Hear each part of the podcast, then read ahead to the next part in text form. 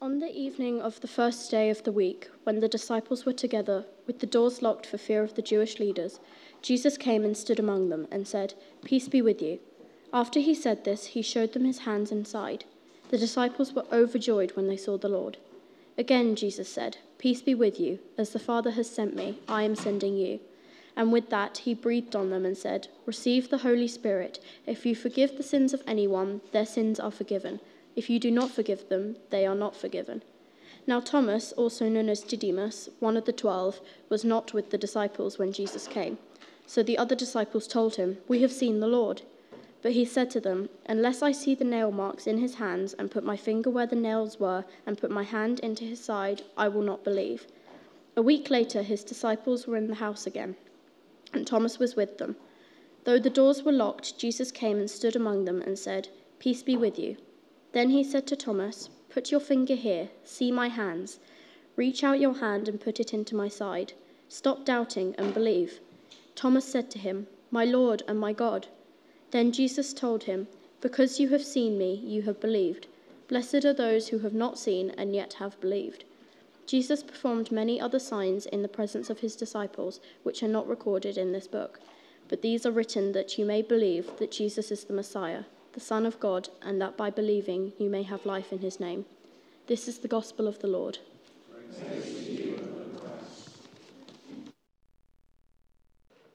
So, I just want everyone to put their hand in front of their mouth for me, please, to start with. And I just want you to take a deep, big breath in and breathe out really fast. Just do it one more time. Big breath in and breathe out. So, who thinks theirs was the most powerful breath in this room? Anyone like to, anyone like to put their hand up and admit that they think they've got the most powerful lungs? Vanessa? You, because you're full of hot air. I'm not going to comment on that. Well, we can't really tell who had the most powerful breath in the room. So I thought I'd use a more tried and tested method. So I just need some volunteers to come up the front Benjamin, please come up. You've got to be able to lay on the floor. We need some older volunteers as well as younger. And if I just shake this, you might have an idea that you might get a bit of chocolate if you come up. So please do come up for me. And if you're happy, thank you, Mike. Come on, Dad. Thank you, Andrea. Thank you, Rob. Lovely. Have we got any more smaller people that want to come and help? Vanessa. Vanessa. Thank you. Right, so Vanessa, you can be the adjudicator. Everyone else, I need you to lie on the floor for me. Kids, do come forward if you want to see this. On their backs, yeah, that's fine. So we're going to hand you each a Malteser. You can't eat it straight away, so just hold on to it. There you go. And what you need to do is you need to hold it over your lips, and then you need to try and blow it as far up in the air as you can. So if you can't see and you want to come forward, do come forward. Do come forward. We're going to do it after. Vanessa, don't eat it. Right. You've put it back in the pot now. Did you put that on your mouth? No? Okay. So after three, we're going to see who can blow their Malteser the loudest. The loudest, the highest, I should say, shouldn't I? If you want to stand up or come forward, please do. Right, after three. One, two, three. Oh. I think we might have had a tie break between Rob and Dad. Dad's being Mark. So we better, we better do a second round with the two. Round two. Round two. So let's see who's done it the first. Everyone else, you can eat yours.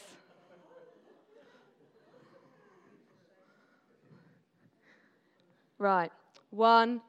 Uh, you've both got them in your mouth. They're supposed to be on your lips. No, it's between Mark. Right. You have to balance it on your lips. That might be why it was a bit, bit of a unfair advantage. Right, one, two, three. right, Dad's went forward, Rob's went up. So Rob's went the highest in the air. So Rob wins.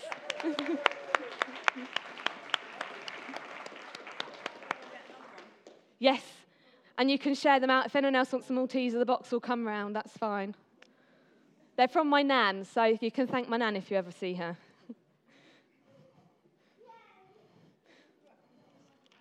Okay. So, in comparison to us breathing out on our hand or our lovely volunteers breathing up that Malteser as high as they can in the air, I wonder if the disciples knew what was happening when Jesus breathed the Holy Spirit over them. And I wonder if they noticed a change, maybe in the atmosphere, atmosphere felt a bit calmer, less worried, or just a bit more peaceful. Jesus explains earlier in John's Gospel that he will send the Holy Spirit, and Jesus promises that we will not be left alone on earth when he goes to heaven. We've just heard in today's reading when Jesus breathes the Holy Spirit over, over the disciples. But we also celebrate Pentecost in the not so distant future, which is when the Holy Spirit comes down like a blowing wind, a violent wind, not a gentle breeze like how I imagine it in this reading. Oh, sorry, I forgot my slides. So that's our breathing. I'll catch up. There we go. And I was thinking about these chapters in John's Gospel, about being a bit like a graduation. Uh, this is me at my graduation in the middle, and then I have my friends Debs and Abby. Uh, we used to get confused as twins, me and uh, Abby, on our placements, which was quite funny. Um, and I know some people graduate from nursery. Has anyone here ever graduated from nursery when they were younger? I know Abbott House do it. Mia's got her hand up. Anyone else done that from nursery or from school? Yep, Grace has done it. And you can see that Canterbury Cathedral's in the background. And has anyone ever been to Canterbury Cathedral? Pop your hands up if you've been. Yeah, quite a few people. And it's a really peaceful place in there. And despite the worry that I might trip or that my hat was going to fall off because I didn't measure my head properly and I was balancing it, and the excitement when you go, into, when you go in and you think, I'm gonna, I've got my degree, I've got my degree, it doesn't really matter when you get in there. It's just a completely calming place, and you can really feel God's presence in there. And there's always this send off kind of speech and you get your scroll at the end, which you can see that we're holding. And this is what I think Jesus was doing in those final chapters of John. Graduating for me meant less supervision and working on my own more, a lot more responsibility. And Jesus was handing that over to the disciples to lead, to, do the, to lead the ministries that he taught them about, and also to share the love of God with other people. And I'm not a runner, but if I was going to do a run at sports day, I would much more rather do the relay or a sprint to the long distance. I'm sure some of you might be with me in that. And when we look at this next picture, you can see the baton being handed over. And there's that bit of crossover time when you do a relay. And Jesus is handing that baton over when he, has, when he does these final few chapters in John. And I think really what Jesus is doing in this reading, he's handing two different batons over. And the first one he's handing over is God's presence on earth to the Holy Spirit, because he's no longer going to be on earth. And the other is he's handing the baton over to his followers and to the disciples to share God's word. And when we decide to be followers of Jesus and commit our life to God, we also get handed that baton over. So we did our big breath in and our big breath out earlier, and we breathe all day, every day. So Jesus sh- sharing and spreading the Holy Spirit in such a normal way isn't really as bizarre as it sounds when you first read it. Everyone breathes regularly. It's a normal thing, and we, do, and we can't survive without it. And most of the time, we don't even realize that we're breathing. So, being, being filled with the Holy Spirit should be as normal and regular as our breathing, which we rely on to live. The disciples were scared of the Jewish leaders, we hear in the beginning of this reading, and Jesus comes to offer them that peace. And I imagine a big sigh of relief when this is what Jesus wanted for them and for us today. The disciples might not have known what it was exactly, but I'm sure they would have felt something. Earlier in John, it says, I have told you these things so that you may have peace. In this world, you will have trouble, but take heart. I have, come to over, I have overcome the world. And peace is described as freedom from disturbance. Freedom from disturbance. And that's a supernatural thing that we feel. And I just need my helpers now. I've got Vanessa and Andrew just coming up. I've just got another thing to try and help us understand that peace that we might feel.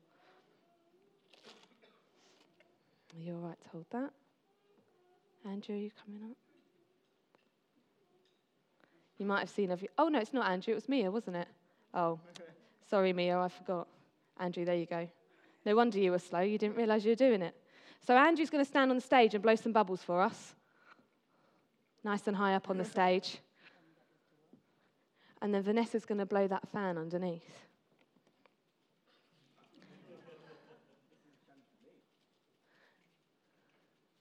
That's it. One more. You can see those bubbles. Now, although there's that fan flapping underneath, a bit like Vanessa with her hot air, we've also got these bubbles. And you can see they still look like a bubble. They don't change shape, they don't, ad- they don't adapt. They might move away a little bit, but they stay the same. And this is a bit like the flapping that we have sometimes when we have feelings in us that we think, oh, I feel so angry or anxious at the moment. But we need that bubble, we need that peace, and that's what actually keeps us going and how we need to think of ourselves. You can stop now, it's all right. I think you've done your workout, Vanessa. And this is what Jesus wants for us that peace, for us to be that bubble over the top of everything that's happening.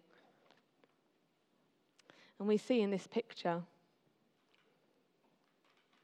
here we go, the word peace. You can see it a few times in there. And these are the fruits of the Spirit. And the, fruit, the fruits of the Spirit are the qualities that we want to have as followers of Jesus, that we try to live our lives having these qualities. And it's a tough list at times. Sometimes I look on there and I think, oh, well, I'm not very peaceful. I'm not, very, not feeling very generous today. And the saying, an apple a day keeps the doctor away, comes to mind. And I wonder what we're keeping, if we keep these qualities, who we're keeping away as Christians eating our apple each day. And when we ask God to come into our lives and we ask to be filled with the Holy Spirit, the Holy Spirit brings that peace that I've been talking about. Sometimes we get it in that powerful wind that knocks us off our feet. And other times it's just that day to day presence of the Holy Spirit living in us, breathing in us. It settles and calms us so we can be sure of ourselves. And Jesus gives a clue of how to get this peace through forgiveness. So I've just got a couple of points for you to think about to take away. Has anyone ever been in a lesson or a revision session and the teacher says, read the question, it's giving you the answer? I've been in quite a few revision sessions. I think Jill's probably said it. Any other teachers in here that might have said that to their students at times? And Jesus does this here, and he shares the peace with the disciples. When we forgive and let go of these things we are holding on to, we get that peace in our soul. And we need to rise above it all and forgive it. Like those bubbles, we're above the fan flapping down below, we rise above it. And also, when we choose to forgive someone else or ourselves at times, depending on what's been going on, it's a maturity. We become mature. And it isn't maturity related to age. It's actually saying, I'm making the choice to forgive and actually, actually not hold on to that thing that's actually tearing me up inside, probably more than the other person. So if there's something that you're finding hard at the moment, and you want, you want to be filled with the Holy Spirit for the first time, or maybe have a top up of the Holy Spirit, so to speak, then speak to someone afterwards. Speak to a friend. Pray. We've got our prayer ministry team, so come forward to them. And so I just thought I'd finish with a few catchphrases. So I hope this is going to work. If I say the first half, you're going to say the second. It's nice to see you. An apple a day. The Lord is here. Peace be with you. Just share the peace with a couple of people around you.